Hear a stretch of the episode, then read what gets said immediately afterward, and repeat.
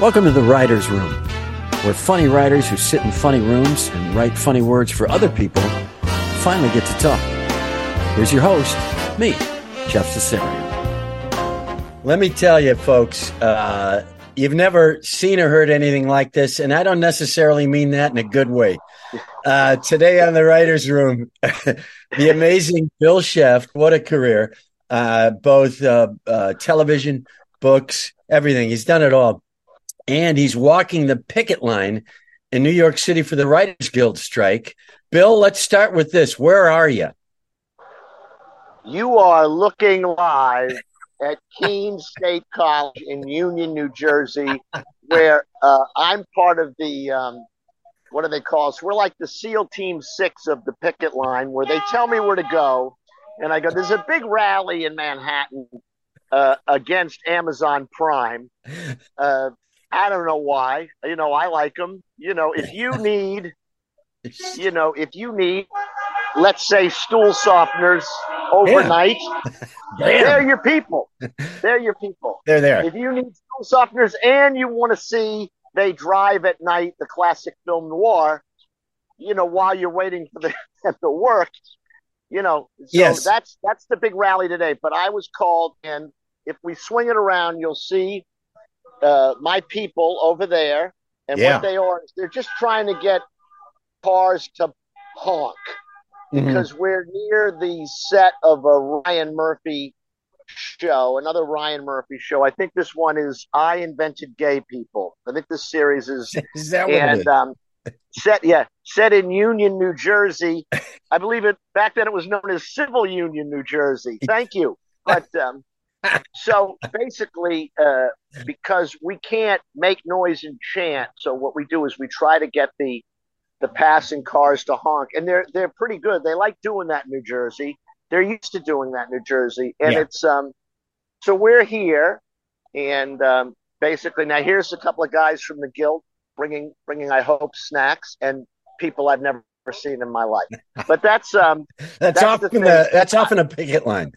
It's people you've never Yeah. seen before in your life. but I have I have I want to go right to my favorite favorite story from the strike.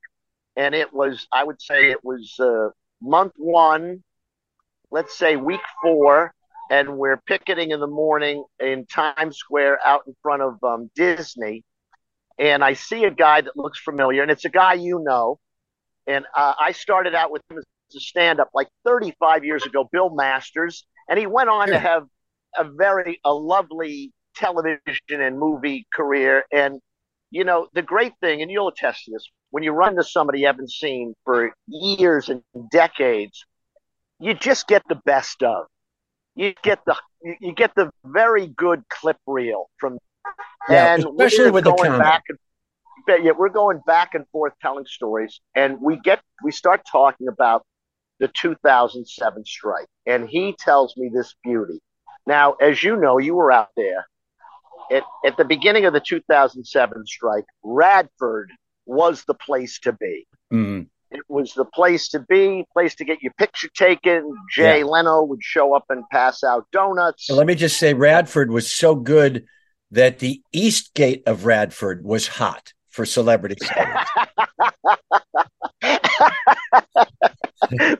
the one that faced the Yeah, jiu-jitsu place and the river. That gate restaurant still row. Yeah. yeah, that. And uh, so uh, Bill Masters is walking the picket line, and it was it was a place, a big photo op place, and so Masters is walking the picket line with a buddy of his, comic writer, and on they see on the picket line, 2007, then unknown Gavin Newsom with his then unknown wife Kimberly Guilfoyle. So Masters' friend says to Masters, "Who is that guy over there?" And Masters says, Well, that's Gavin Newsom, mayor of San Francisco. And the other guy says, On what show?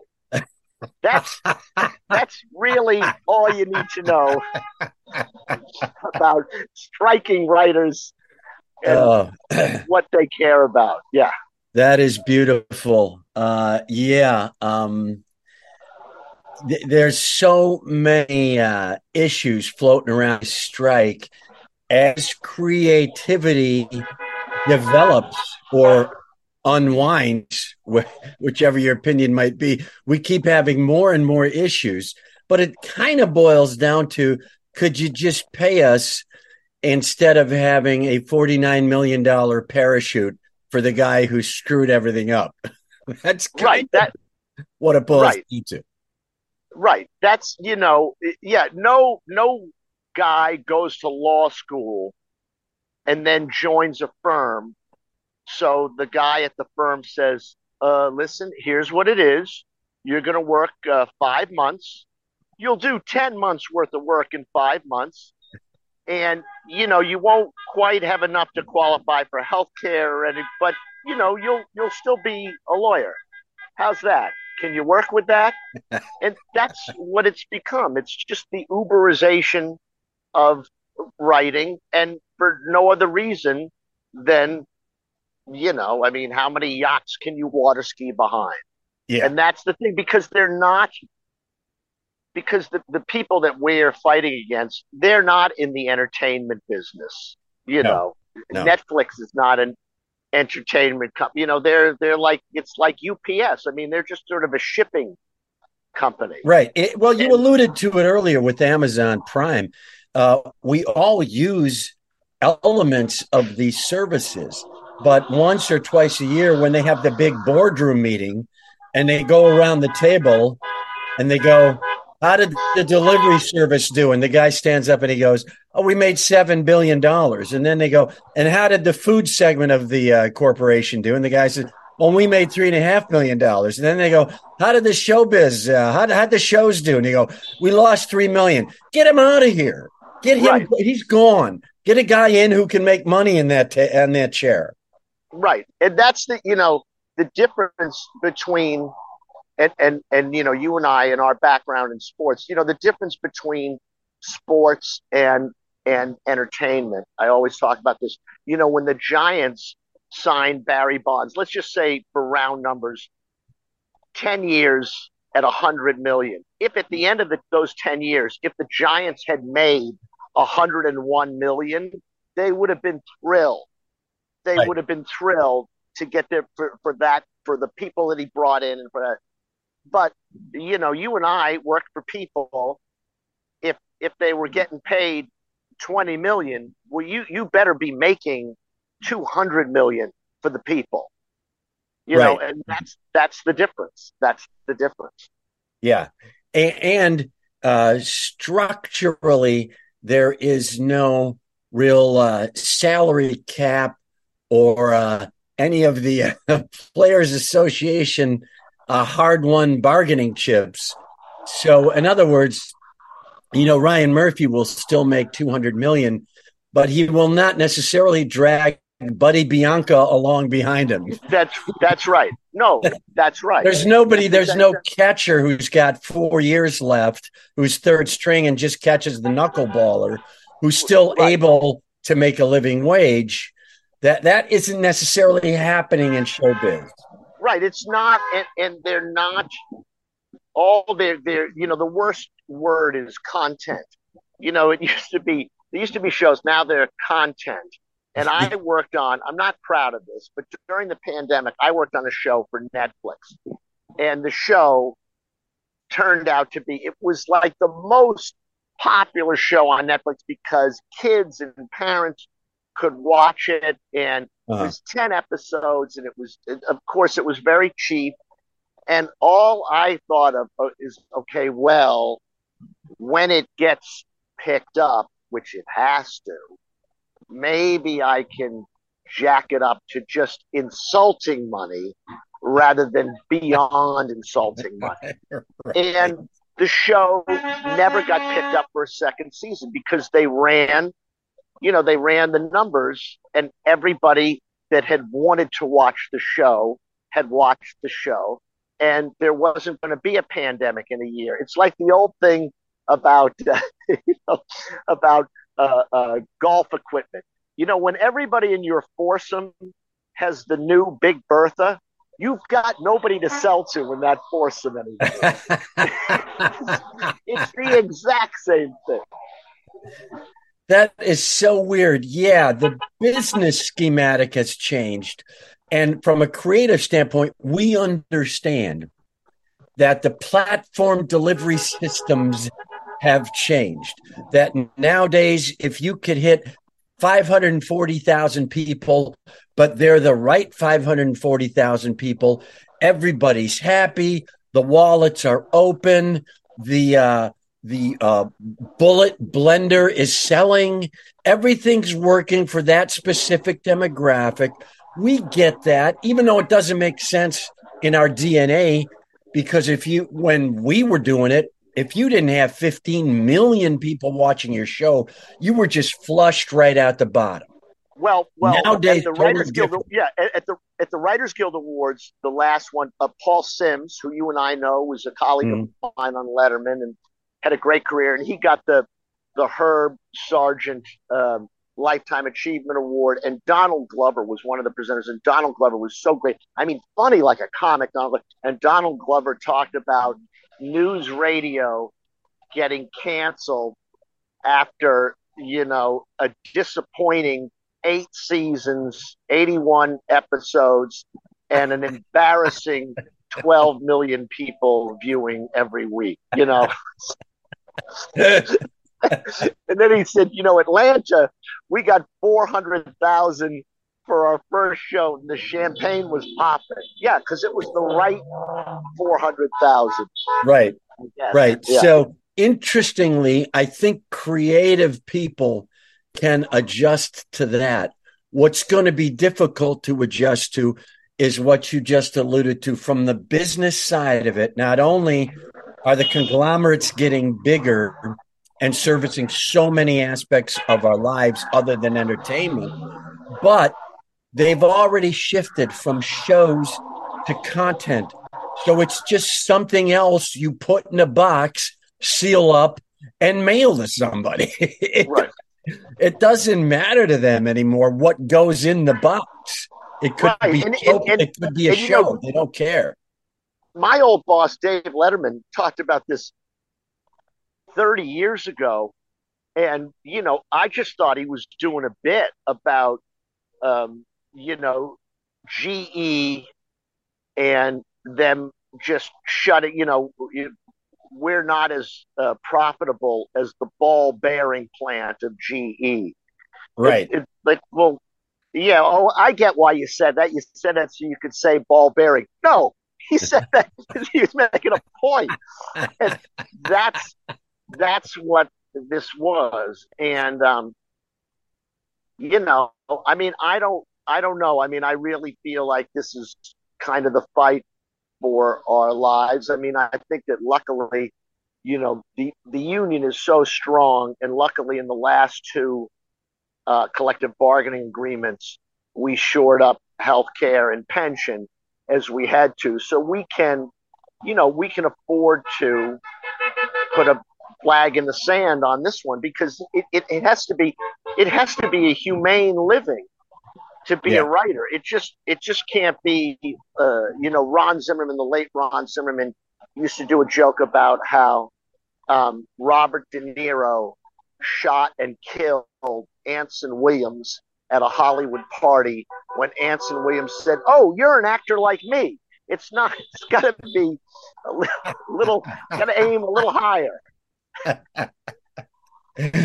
yeah, it's so great, uh, and the strength I think that uh, the WGA has right now is the entertainment unions tend to stick together because they are at least minimally bright enough to see oh if they're yanking the rug out from under them they are just going to roll us up in it and dump us off mulholland that's what the actors are thinking you know that's what the other unions are thinking they know okay this has always been a very simple row of 10 dominoes. Right. And if they knock the first one down, we don't have time to stop at domino four. Everybody's going down.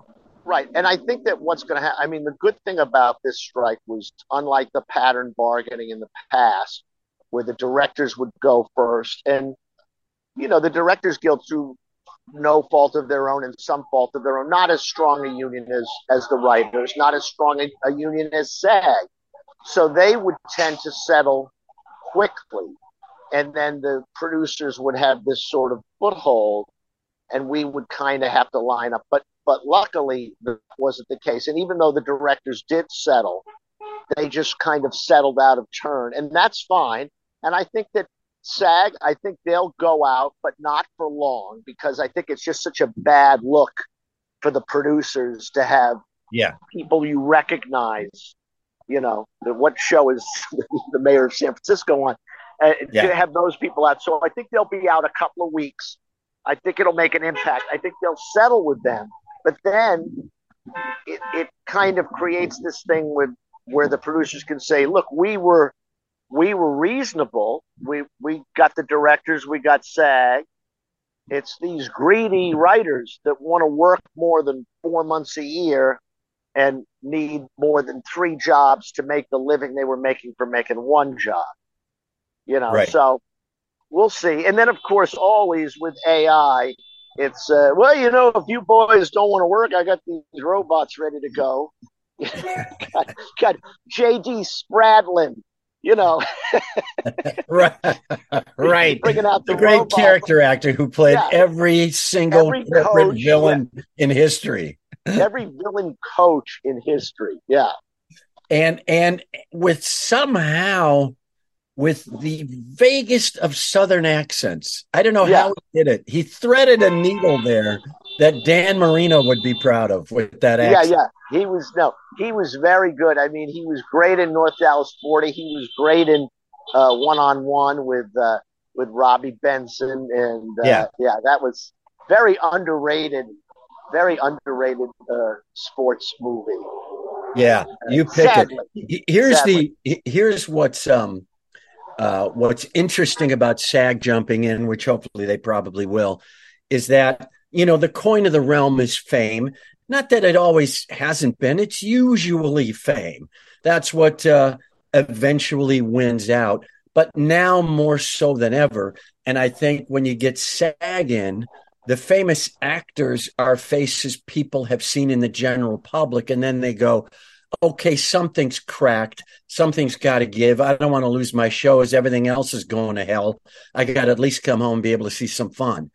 Um, famous writers, on the other hand, tend to be people that if they break through to the public eye, people go, well, how did that guy get? I look right. like him. Why him? Why not me? Yeah. exactly. So there's yeah. not quite the soft landing place that no. celebrity actors that, have. It uh, it's not as good a thing, look. yeah. yeah. the other thing that that worries me is the fact that um, being as as old as I am, the you know you know it's it, it's over for me. You know, you're working for future generations. But right. when I think about it, my anecdotal evidence is that nobody under 40 watches television as a thing or goes to the movies as a thing. And the um, the phone has turned every all of us into narcissists. So yeah, you say yeah, that's a very successful truck beep. Oh, the trucks are beeping it. Um, so you can say, hey, look at this look at this TikTok video I made of myself. That's all the entertainment I'm ever going to need. what do I, what do I need? You know, it's like the Three Stooges. What do we need with a dentist? You know, just here's here's get a these door handle. Get these flyers. Get this doorknob. Sure. Yeah. Here's an anchor. We and here's yeah. a cliff. We got your tooth. We got it figured out.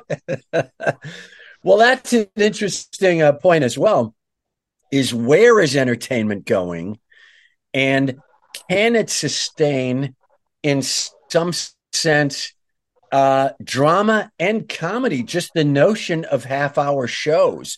I think it can. I think it will, and I think we're going to come through the looking glass to the other. Where you're going to see a reestablishment of form, of longer form stuff And the reason I think that is because I think we've weathered the worst of the eight second video. You know, I oh, think I, we, I think we've gotten through some of that to a point where people are going, uh, okay, uh, the guy on the skateboard with the whatever that was, Doctor, that was the peak. That was the peak. Nobody's topping yeah. that guy. You're not. You can. You can skateboard with a different soda all you right. want. It's right. not yeah. going to work. I've seen enough people hitting the nuts to last me. you know, and, and I've I've got a nut allergy now off of that. But but the, yeah. the other thing is, and I sort of noticed this a few years ago, where everything was no video could be longer than 45 seconds, no mm-hmm. article could be longer than 200 words, no post.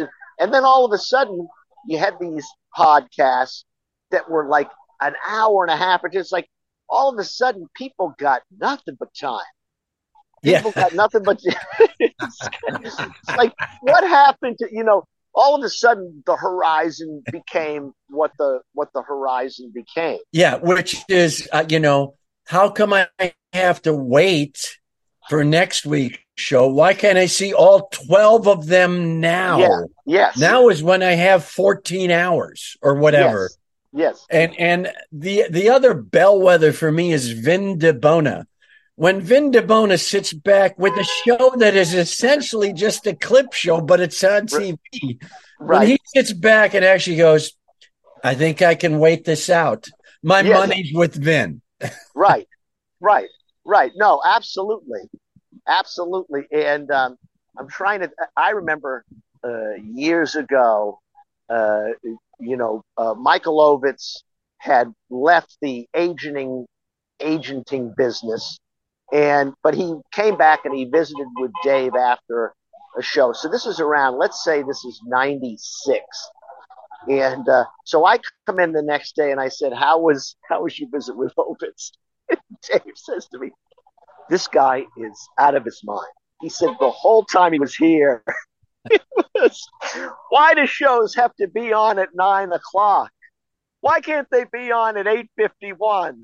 Why can't they end at 10 to, you know? He said, I just listened to it and then, you know, I got him a cab. And it's like, what an idiot. Everybody knows it has to start on time. Everybody knows it has to be exactly a half hour. Uh. But that was, yeah. Yeah. When we got, yeah. Why can't I choose? You know, you're, yeah. you're not allowed to choose. Well, you are now. Yeah. And so, but uh, yeah, but I, I don't know. I don't know. What do you? I think we're out till October. I think we're, we're out till the fall classic. maybe that may be the production loop. The one thing that hasn't changed throughout all of this, yeah. this amazing technological revolution in show business, is the lighting guys are still carrying that weird three legged thing. and it takes them 20 minutes to get from point A to B. That's it. That's not changing. right, right. That that will and and you don't even want to think about a time before that. You don't want to think about the before that. And and uh, you know, we were doing we had this uh, this road thing that we were doing in '96 in the fall of '96, where every Friday the Letterman show, we would go to a different city. So yeah. we would um, do two shows Wednesday. We would the, the skeleton staff would go to the city on Thursday or whatever it was, and um, so be set up. And, and I remember the first the first show was in Boston, and we all came out. You know, this the skeleton and, and the crew had been setting up the whole stage area, this thing that and and, and Dave, um, there was no desk, so it was the two directors' chairs. And Dave walked out on the stage, and he looked over everything, and he went up to the director's chair that was his director's chair, and and he moved it oh an inch and a half 12, 12 more hours for the crew uh, moved it maybe an inch and a half yeah just pushed us into time and a half, Dave. Yeah, right. yeah. I know those guys don't budge, but that's the great thing about a situation like this when they're on your side in this situation. You know, when those guys and the Teamsters and guys like that, when they just drive the trucks away and you go, Hey, what where'd all the Klieg lights go? Right. then, then you're done. And we You're were done. we were making some and I think we made a lot of nice progress against everything a Ryan Murphy production. You know, everybody's always, you know, it's a chess game. And so, okay, the Teamsters, they onto the line, which is great, which we love, which really saved us and shut down a few productions. But then there is, you know, there's that American thing with you want a truck, I can get you a truck. Well, I get you, I get you as many trucks as you want, right? yeah. so that's it's it's kind of like that. So then all of a sudden, you know, you get those vans with the spray paint on them, and they still got the gear in them. right. You know, they got the Elston Howard lead donut. You know, Yeah. you know, they got the Right, exactly.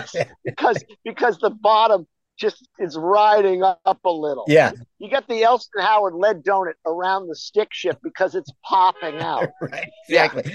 And they got they got the peeled labels off the side, but you can still see it says CBS 10th Avenue Studio. I mean, you know, Right, right.